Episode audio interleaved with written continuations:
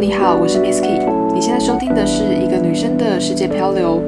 在这个节目中，我将每周更新一次，一次用大约十分钟的时间，跟你分享我在某个国家或城市的旅行故事。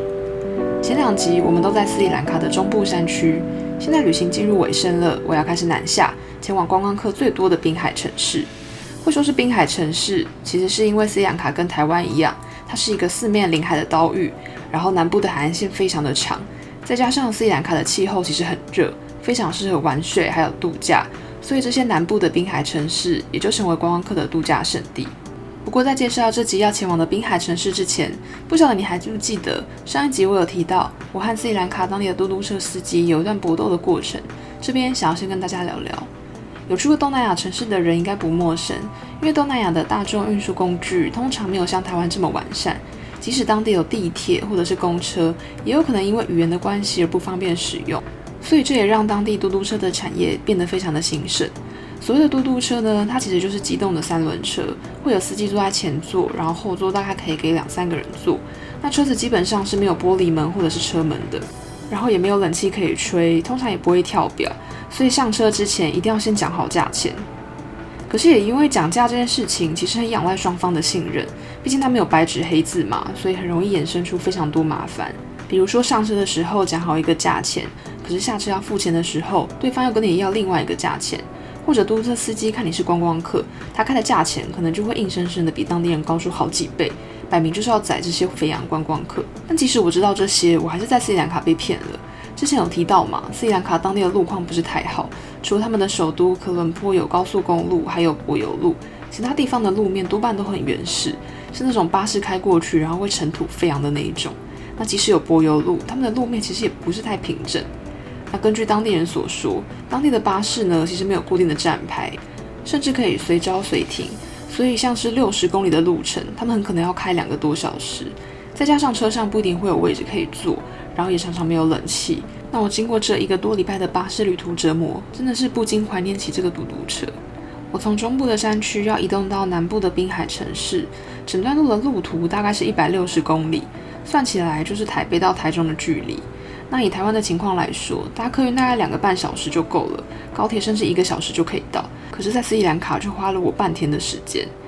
我是先从 Haptel 搭一个小时的车下山，然后到附近的转运站，但等了一个多小时都没有巴士，所以我只好找嘟嘟车。花了一个小时到下一个转运站等巴士，因为这边的巴士转运站比较大。可是我看来看去好像还是没有车。那我就是在这边被嘟嘟车司机骗子缠上的。刚开始呢是有一个红衣男子主动接近我，然后他说搭巴士到南部的海滩要很远又很久，他建议说可以直接载我去目的地，只要四千卢比就可以。那我听到说当然整个傻眼啊，因为四千块这个价钱等于在当地可以住三个晚上的旅馆。折合台币算才七百多块啦，但在当地来说算是一个蛮值钱的物价。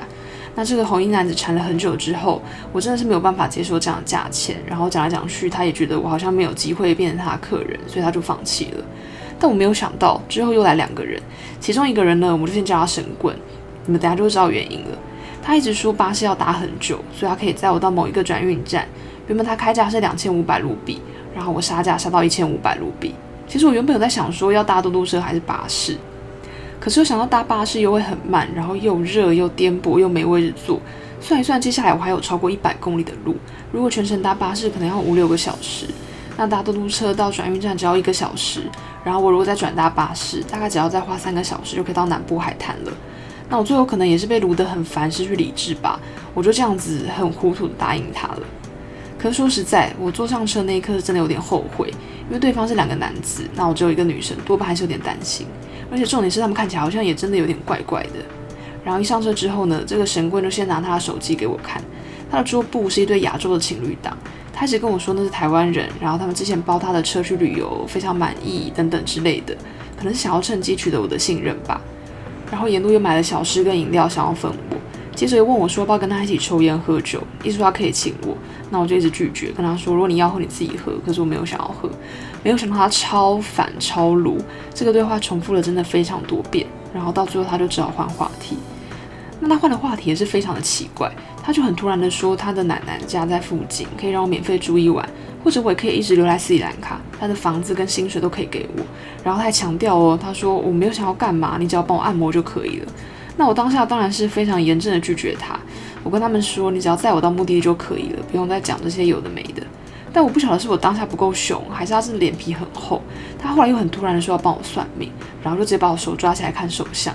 然后还说自己是佛教徒啊，跟神有感应。那甚至他还突然抬头，然后闭起眼睛，假装在跟神说话，可能是那种得到天启之类的感觉吧。然后就很突然说，我妈会生病，然后我会在二十四岁结婚，然后我最好的朋友其实人很差等等之类的。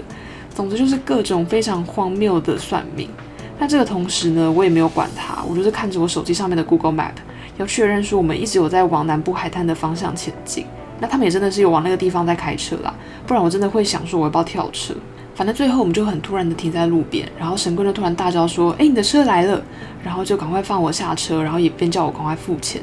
我当下的心情其实很复杂，我觉得这一切真的太不可思议了，然后也觉得自己很笨，我应该要及早赶快叫他停车放我走。但我同时又觉得，哇，这个话术跟算命啊，这整个过程真的是太荒唐了，我真的不知道刚刚那个一个小时发生什么事情。总之呢，我从早上十一点就离开了 Haptol 这个地方，然后历经了四段车程，最后我到达南部的滨海城市的时候，天真的已经完全黑了。所以当时应该少说也大概有傍晚六七点吧。我真的觉得这一百六十公里的路我走得非常非常的辛苦。那认真算起来，我在斯里兰卡待了两个礼拜，在这十四天之内，我大概搭了两三次嘟嘟车，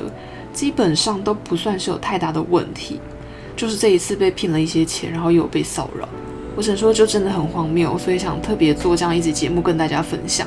那下一集呢，我们就会回归正题了，我要跟大家分享我在南部滨海城市的一些风景，还有当地的特色跟文化。如果你有兴趣的话，欢迎下周再回到我的节目，跟我一起到世界漂流喽，拜拜。